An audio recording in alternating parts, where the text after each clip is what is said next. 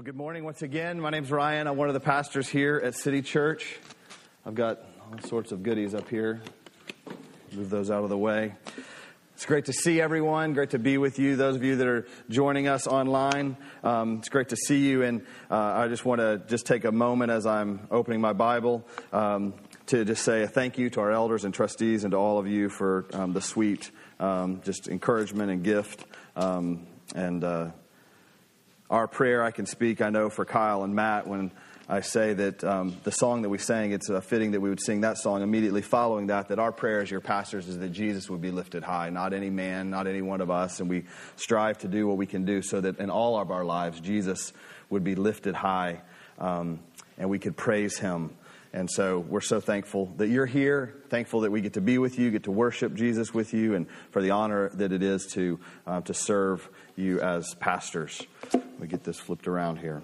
So, we are in a study on the Sermon on the Mount. If you're brand new with us, if you're a guest with us, we have been studying Matthew chapter 5 through 7. And um, as Amy uh, read for us this morning, we are continuing in our study of the first section of the Sermon on the Mount, which is known as the Beatitudes, these statements of Jesus um, that uh, speak to what it means to be a Christian. How do Christians look? What, what does define a Christian? And so often we might even ask that question what, what is a Christian? How would you say a Christian uh, should live, or what should they look like? Well, these statements of Christ are one of our best. Uh, if not our most authoritative statements as to what it is to be a Christian.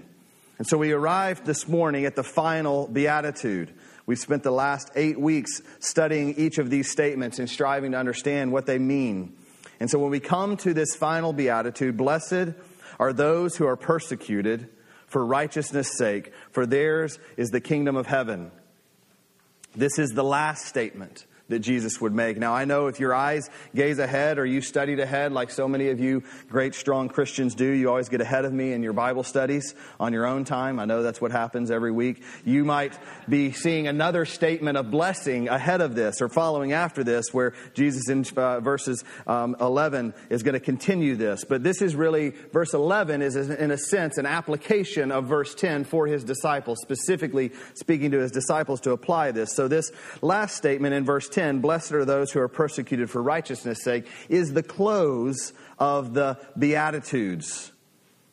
You'll also note that as Jesus ends, he goes back to where he began. Blessed are those who are persecuted for righteousness' sake, for theirs is the kingdom of heaven. If you'll remember from the very first, if you weren't with us, go back to blessed are the poor in spirit, the very first statement of Jesus. Blessed are the poor in spirit, for theirs is the kingdom of heaven. Jesus repeats himself in a sense, offering these two statements related to the kingdom of heaven. Now, here's something that I've learned in my life, and I'd encourage you to just remember this and apply this is that God is not redundant. He doesn't say the same thing over and over again, usually. But when he does repeat himself, we would be wise to look very carefully and take very seriously what it is that he is saying. He is emphasizing for us this idea about the kingdom of heaven. He says it twice. Blessed are the poor in spirit, for theirs is the kingdom of heaven. And he wraps this teaching up, or this section of his teaching up, by saying, Blessed are those who are persecuted for righteousness' sake, for theirs is the kingdom of heaven. Jesus seems to be striving to elevate for us and remind us, teach us, maybe for the very first time, the value and the, the importance and the seriousness of the kingdom. Jesus is being very clear. His kingdom is here.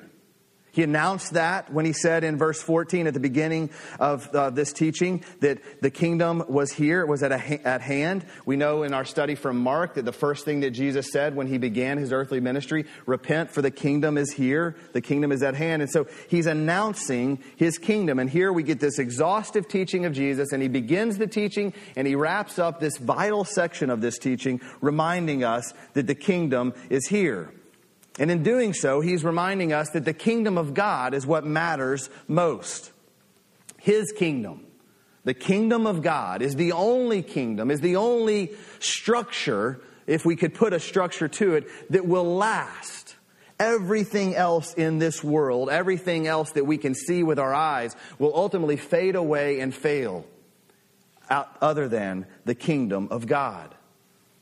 I was reminded even this week just of the importance of the church that is a, an essential aspect or a piece of God's kingdom. Think of it in this way the beauty that we get to see one another and why it was so challenging for us when we were separated from one another and only being able to gather online. What is lacking in that? We miss seeing the visible, tangible evidence in one another's lives that the kingdom of God is at hand. I'm reminded, I know that the kingdom is here because I see it at work in your life. And by God's grace and mercy, perhaps you might see it in, at work in my life. And as we see one another living in the kingdom, we understand that's what matters most. We're reminded of that. That is why God said that it's so vital that we gather. That wasn't just a rule that he wanted to put in place just because he thought it would be something that would be nice and oppressive for us. No, it was for always. Everything that he instructs us to do is for our good. And so he's reminding us here, he teaches us by repeating himself that the kingdom is what matters most. And our citizenship in his kingdom is what is ultimate. What a helpful reminder in this year, 2020, as Frank alluded, so many things have been shaken. Perhaps your hope and, and just the sort of the foundation of your life has been shaken by all of the events of 2020, of this year. It's been weird at best and terrible at worst. And now we're in this election cycle, and there's so many other things that seem to be tearing away from what we can see. What a helpful reminder to know that the kingdom of God is at hand and his kingdom cannot be shaken or moved. And this, Jesus is teaching us. He's trying to demonstrate and show us through this statement and through the previous statements what it looks like for Christians to live with that in mind. Defined by these previous statements that the kingdom is here. And so, because the kingdom is here, this is what we are to live like or how we are to live. So we take once again, as we've done each week, we've tried to understand what it is that Jesus is saying in these statements by looking at them in the flow, trusting that Jesus had an exact purpose in what he said and the, knew the order and why he said it the way that he said it. And you notice that he brackets these statements again, these, this, the entirety of this teaching with this statement about being citizens in the kingdom. It's also important to note that this is the only statement, or this last statement, is the only one that is really less descriptive and more an application of faithful, faithfully displaying all of the previous attributes. As we've said each week, these attributes, these statements about blessing, are like markers on our lives.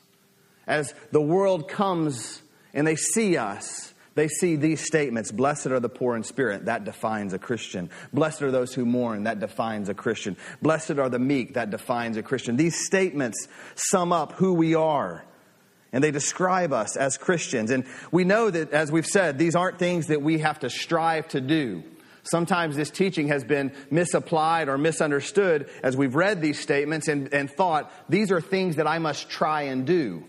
We perhaps have even begun to teach our kids that these are things that you must try and do. And that is not what Jesus is saying. Jesus is saying that these are the things that overflow, that describe us when He gives us a new heart. When He does what only He can do, these things become our identity. They put flesh around what it means to follow Christ. But in this last statement, this is not something that we, in a sense, are defined by, but it's a result of living out those things as we are, receive a new heart, are transformed by God, and these things become, the first seven statements become application points for us or things that are lived out. This last one is the result, the result of living that life. I'll sum it up for you. And by the way, I sometimes mention this, but our previous teaching, if you want to catch up, we have a podcast on all of the various podcast sources, and you can go back and you can listen to the previous sermons. But briefly, Jesus begins by saying, Blessed are the poor in spirit. Those who empty themselves realize they're completely destitute before God. They have nothing to offer God. And in that humility, God welcomes them as citizens of the kingdom. And because of that, they begin to mourn their sin. Blessed are those who mourn. There's a mournfulness over the sinfulness of our hearts. We grieve that sin that we acknowledge in our own lives. And as we grieve that sin, we are led to be meek. Blessed are the meek. We receive a humility about us because we understand that we, we lack and we need something that we cannot find from within ourselves, which causes us, the fourth statement, to hunger and thirst for a righteousness that we never found from within. And so we hunger and thirst for righteousness in Christ, through Christ, from Christ, and we desire Him and desire His ways and try to live that out. And as a result of that, we become people who are merciful. Because of our poverty of spirit, we understand that we show mercy to those who are also impoverished. Not just physically, of course, spiritually. We become pure in heart as we recognize the sinfulness and the darkness of our own hearts and the new heart that we have received in Christ. Our hearts are made pure and we become peacemakers because we understand in humility that we had nothing and Jesus came to make peace with us. How then should we live to be people who bring peace to the world? And as we do that, as we live those things out, Jesus says, He gives us this blessing. Blessed are those who are persecuted because He knows that that is what will follow. As we live as Christians, we will be persecuted. And this is why Jesus says, persecuted for righteousness' sake. As we hunger and thirst for righteousness and receive the promise of Jesus that we will be satisfied, that we will be filled with Christ. We will begin to look like Christ. We'll be filled with His righteousness. And, beca- and then persecution will follow. In a previous, or in a later teaching, we won't get there in this series, but in Matthew chapter 10, Jesus talks about being persecuted. And he's talking to his disciples as he's sending them out into the world and he's telling them to go and do all the things that he's instructed them to do. Of course, he would have had this teaching in mind. They would have heard this teaching and known this teaching.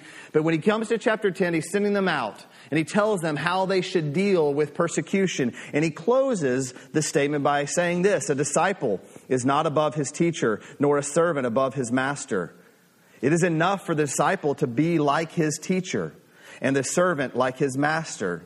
If they've called the master of the house Beelzebul, that is to call him Satan, basically, evil, how much more will they malign those of his household? Jesus is saying to his disciples in that statement, Matthew chapter 10, verses 24 and 25, they, this is what they did to me. This is what they call me. And he hasn't even gotten to the cross. Now he knows he's going to the cross, but in this moment, he's not there yet. And he's saying, This is what they call me. This is how they define me. And you are my disciples, the servants, those that are under my teaching. If this is what they do to me, you're less than even me, in a sense.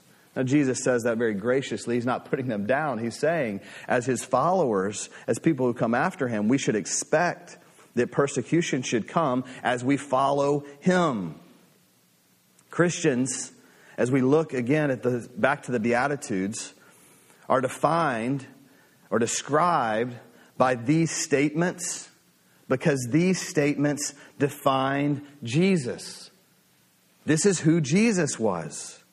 And when Jesus lived these out as being merciful, pure in heart, a peacemaker, all that he was, persecution came and persecution will come for those who follow. It's helpful to know, isn't it, that this is the expected result. You know, so often in life, it's when we get to a situation and we're expecting one thing and we receive another thing that it shocks us and it sort of kind of shakes us a bit. On our foundation is shaken by the uncertainty that comes with it. How great is it that Jesus told us Live as I've called you to live. Reflect me. Hunger and thirst for my righteousness. I will satisfy you. I will fill you with this righteousness. You will begin to look like me, act like me, serve like me, love like me. And when you do that, just know, friend, that you are going to be hated. You are going to be attacked. You are going to be persecuted. But remember, you're a citizen of another kingdom. You remember last week when we talked about being peacemakers that we're over the world, not in this looking down upon it as if we're better than the world. We're over the world in the sense that we are removed from it. We don't have to be caught up in all of the confines, in the fighting, in all of those things that this world has to offer, which is why we can be peacemakers. In the same sense, even at a broader level, we can be all of these things that Christ has called us to be, knowing that persecution will come, and we don't have to be shaken away from that or caused to think, maybe I should live differently because persecution is coming. No, we just recognize it's the result. Now, we have to realize that Jesus did qualify persecution. As human beings within our flesh, I think we're so, sometimes tempted to see persecution in ways that Jesus wouldn't see it and didn't define it. And he said that blessed are those who are persecuted. I want to really emphasize what he says here for righteousness' sake. He didn't simply say, blessed are those who are persecuted. Because we know that we can be persecuted for a lot of things. Our children, my sons at least, would claim persecution early and often in life for many and various things, none of which could be defined as righteousness. They're great boys, by the way, and they are amazing followers of Christ, and I'm so thankful for them. But there has been many seasons where they would claim this persecution by their dad because of things that they did not do in righteousness. Now, in some Christian circles, I think we tend to forget that. Something bad or hurtful happens, and we just remind ourselves, we kind of hear this statement, whether we've ever heard it taught, but we just sort of think, well, blessed are the persecuted. Sometimes we need to remember, sometimes bad things happen, hurtful things happen to us because we're dumb, because we're sinful, because we are sheep who need a shepherd. We can't claim persecution when we just do something idiotic and then the results come to play and then we think, oh, well, I'm just being persecuted. No, that's on you. That's not on Jesus and that's not for Jesus. We're too quick sometimes to claim persecution. And we need to just realize that sometimes, again, consequences do come. There is grace and mercy in Christ. You will be forgiven. You have been forgiven. You will be lifted up. You're a citizen of the kingdom of heaven. But there are consequences in this life, and they will be dealt with. We become sure that we're doing sometimes, too often, we become sure that we're doing exactly what God would want us to do simply because we get pushback. We dig in our heels. And it's some of us enjoy resistance. And the moment we face resistance, then we interpret that as believing this is exactly where we should be heading. This is what we should be doing. This is surely from God Himself. Well, I just want to encourage us as we hear this statement don't go around looking for persecution as your guide to whether or not you're following the Lord. That's not what it is. We are to live out the previous statements. And when we do that, then we know that we're following Christ. If we're constantly the victim, if we're constantly being persecuted, my encouragement to myself and to all of us is that we go look in the mirror first. And we ask ourselves, are we sure we're not bringing this upon ourselves? And then if not, then we look at what and how we're living our lives and what that is leading to. He also doesn't say, Blessed are you when you are persecuted for a cause. Now, this is a fine line, but sometimes we can become passionate about a cause as a result of our Christian faith and feel that we're being persecuted when we stand up for that cause. And we can't confuse being persecuted for righteousness with being persecuted for a cause. Those are two different things. We can stand for a cause, we can believe in the cause, but Jesus' promise of blessing and our reminder that we're citizens in his kingdom is for righteousness' sake, not simply for a cause. Finally, and even continuing this idea, he doesn't say, Blessed are those who are persecuted for political or geopolitical ideas. We misconstrue Jesus' words when we conflate with what we believe to be proper politically or to be connected to righteousness. Let me explain kind of what this looks like or what I mean by that. I traveled years ago to Cuba. Cuba, as you know, is a communist country, and I went to Cuba to teach the gospel, to preach and to lead others to Christ. And I went from house to house sharing the gospel. And one afternoon, my host that was leading me through the country, a Cuban uh, national, he came to me and said, We need to go back to the hotel early today because the police have been following us and they have been watching you. And there's more than likely, if you keep doing what you're doing, you're going to get expelled from the country. You're going to be kicked out. Now, that p- police officer and even the government, the communist government, could care less what I was saying. I wasn't being persecuted in that moment for righteousness. Yes, I was preaching the gospel, and of course, there is something to, to that. What I was in that moment, if I could cause what I, call what I was receiving or enduring in that moment as persecution, was because I was perceived as a threat to the government. Any threat to the government would have received the exact same result as I was receiving in that moment. They cared that I might be stirring up political unrest.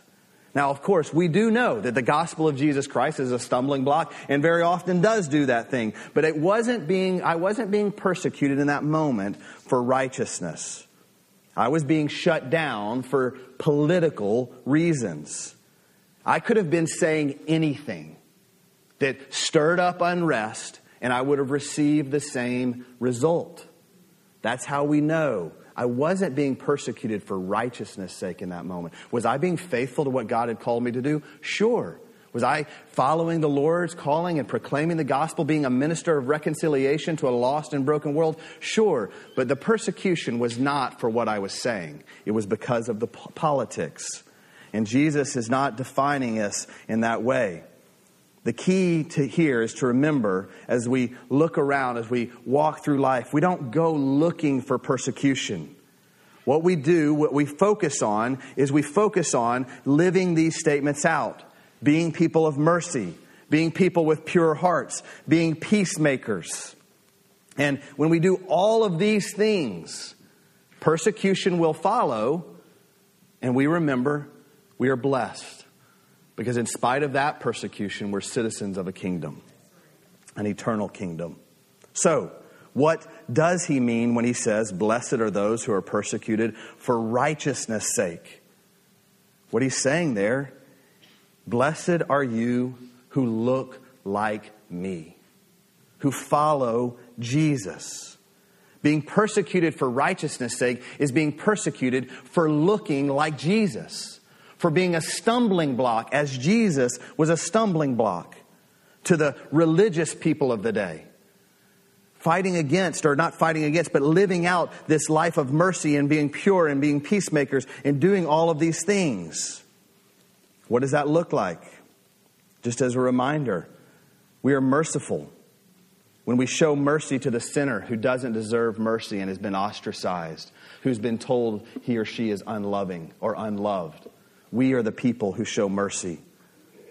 We are the people who are pure in heart. When we become so aware of the temptations to sin in our own hearts, the depravity of our own hearts, and we pursue purity and we pursue it so faithfully that we begin to look different than the rest of the world and stand apart from the rest of the world because of that purity. We say no to things that the world just has no problem with all of those things might cause us to sometimes be persecuted, to look differently. We become peacemakers when we realize that it's not our responsibility to take sides, but our responsibility is to strive to live peaceably amongst all people and bring peace to others and bring people together. When we live all of that out, we're going to be persecuted.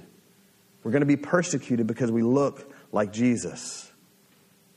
Look at the examples that we have in Scripture. Moses, persecuted for being faithful, for being a picture of Christ, setting his people, leading his people to freedom, just as Christ led all of us to freedom. David, persecuted when he was the king, the king that would rule righteously over Israel as an example of all the other kings, ultimately, though, pointing to Jesus in the way that he led. Or in the New Testament, Paul, Perhaps no one outside of Jesus himself has ever been more greatly persecuted than Paul. Not persecuted because he was always being difficult, not persecuted because he was obstinate, not persecuted because he did unwise things. No, persecuted for righteousness, for looking and acting like Jesus over and over and over again. We've been studying the book of Acts in our men's and women's Bible studies, and one of the things that, if you've been a part of that, I hope you've been reminded. If you haven't been a part of it, then join these, by the way. There's just a little ad for that. But as we've been studying those books, we've seen that Paul goes into city after city after city, proclaiming the gospel, being kicked out of the synagogue, chased out, run out of town, persecuted. And what does he do? He just keeps being faithful. He goes to the next one, and the next one, and the next one, and the next one. He just continues to take the gospel forth in spite of all that was coming against him. Travels all over the world, endures some of the greatest hardships that any man might have ever endured on this earth. Why? For righteousness. Because he knew the need that he had in his own heart for Christ. He knew what Christ had done in his own life. He was merciful. Paul was pure in heart. He was a peacemaker. He lived these things out. And as he did, he showed a righteousness, a righteousness that doesn't come from within, a righteousness that only comes from God. It's worthwhile for us to consider and just ask ourselves have we truly ever been persecuted for righteousness' sake? For looking like Jesus? You know, so often this little quip is used sometimes. Would there be enough evidence to convict you if you were considered or called a Christian? Would your life testify to that? Is there a righteousness? Is there a hungering and thirsting for righteousness from Christ that plays itself out in a life that is lived, that is merciful, that is pure in heart, that is a, as peacemakers? Do we see that? And if so, it will lead to persecution. It will lead to us being ostracized, left out. Other things might come from that. But we can be reminded that we're citizens of an eternal kingdom, the eternal kingdom of God. Finally, we're persecuted when we say that we're being persecuted, or Jesus is teaching us that we're persecuted for righteousness, and we understand that to mean that we're persecuted for looking like Jesus. We remember that ultimately Jesus was light in the darkness. He was light, and the light could not be overcome by the darkness. That's why when he laid down his life, he took it back up again. Darkness could not hold him, the grave could not hold him. His light shone forth.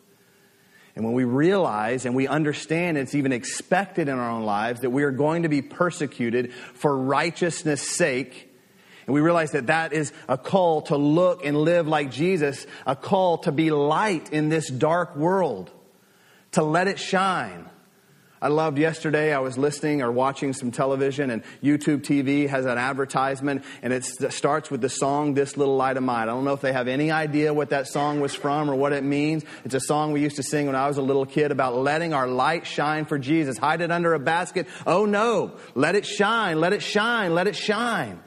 Let us live like Jesus in such a way that our light shines and that we expel darkness wherever we go. Darkness flees or perhaps comes against us for a moment, but we remember that we're citizens of an eternal kingdom, the kingdom of heaven, and the light shines forth and the light can't be put out.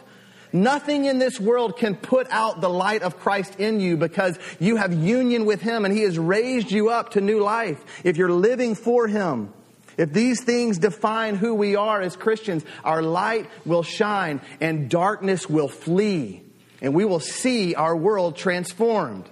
So much of our world right now seems to be arguing, fighting for causes, and striving to do all of these things. And my call, my belief, my conviction, and what I would hope that we would all just be able to agree upon is that if we let our light shine in the world, darkness would flee, and whatever evil we're standing up against, whatever cause we're fighting against, whatever thing we're trying to push back against, let the light of Christ deal with that. Shine our lights. Let us be a light to the world. And let persecution come or go, but live for Christ. Live as Christ. Be persecuted for righteousness' sake, for being a reflection of Jesus to a lost and dying world. I want my neighbor to know Jesus. I want him to know the hope that I have because of Jesus. Nothing else that I know or think or believe really matters outside that he might know Jesus. And Jesus promises us that if we live like he lived, the results will follow. We follow him. Let our light shine. Let's pray. Lord Jesus, thank you for these instructions, these moments of, or statements of definition that help us to understand what it means to follow you. And our desire, Lord Jesus, is to follow you. Thank you for what you've already done in making us like you and giving us new hearts as we've put our faith in you. I pray for any soul that can hear the sound of my voice right now that doesn't know you as Lord and Savior. Lord Jesus, would you send your spirit now to convict, to humble, to encourage, to lift up, to let that soul know how deeply they are loved. You showed us the depth of your love when you laid down your life on the cross. You showed us the power of your love when you raised and took up your life again three days later. That is how much you love us.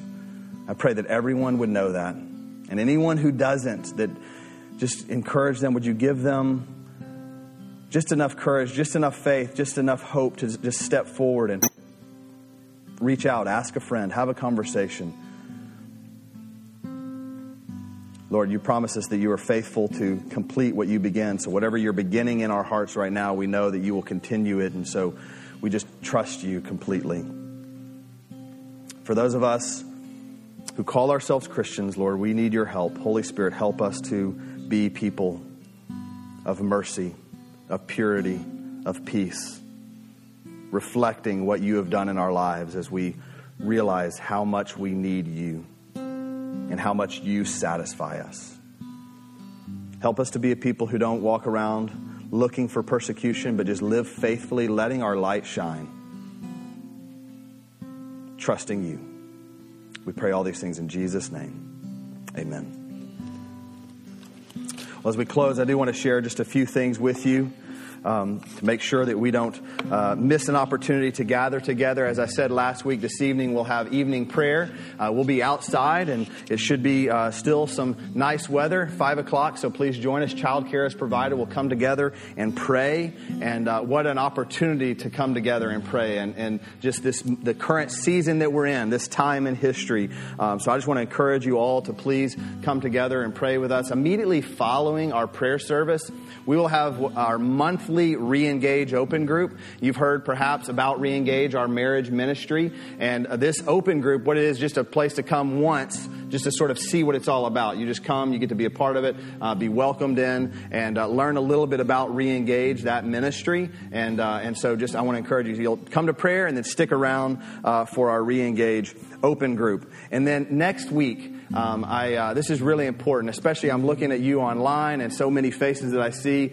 uh, that are new with us, either this morning or in the last few weeks. We will have what's called City Church 101. And if you've been wondering what it means, kind of uh, what City Church is all about, you heard Frank read that letter and you're wondering, well, what was all of that that happened in the early parts of 2020? I wasn't here for that. Well, City Church 101 is where you come. Come and you'll get to meet all of us as elders and pastors. Um, you will get to kind of hear the history of our church, um, learn a little bit about our beliefs. And this is the first step if you're looking to become a member. We use a term called partnership, and you'll even understand why we use that by coming to 101. So that's that's immediately following our service, our 1030 service next weekend. So immediately following our 1030 service in our cafe, lunch and childcare is provided for that. Um, we would ask that you go to our website and you can RSVP for that lunch um, here's what's going to happen. We're going to provide enough lunches because we know that some people will be new next week and they'll decide to stick around. But if none of you register, then somebody's going to be short and we're going to be ordering pizzas. It's going to be awkward. So if you would just please um, just take a moment just and, and, and heed our encouragement to register for that so we have enough childcare for you, so we have enough food for you, and so we can welcome that first time guest next weekend to stick around for lunch. Please do that. I'd love a chance to meet you all one on one and have that small time together. So that will be in our cafe right next door for. So, with that, thank you so much for being here this morning. I love you guys. I'll be up here if I can pray for you or encourage you or just have any questions about this morning's message. I'd be love to engage with you on that. So, have a great day. We'll see you next week.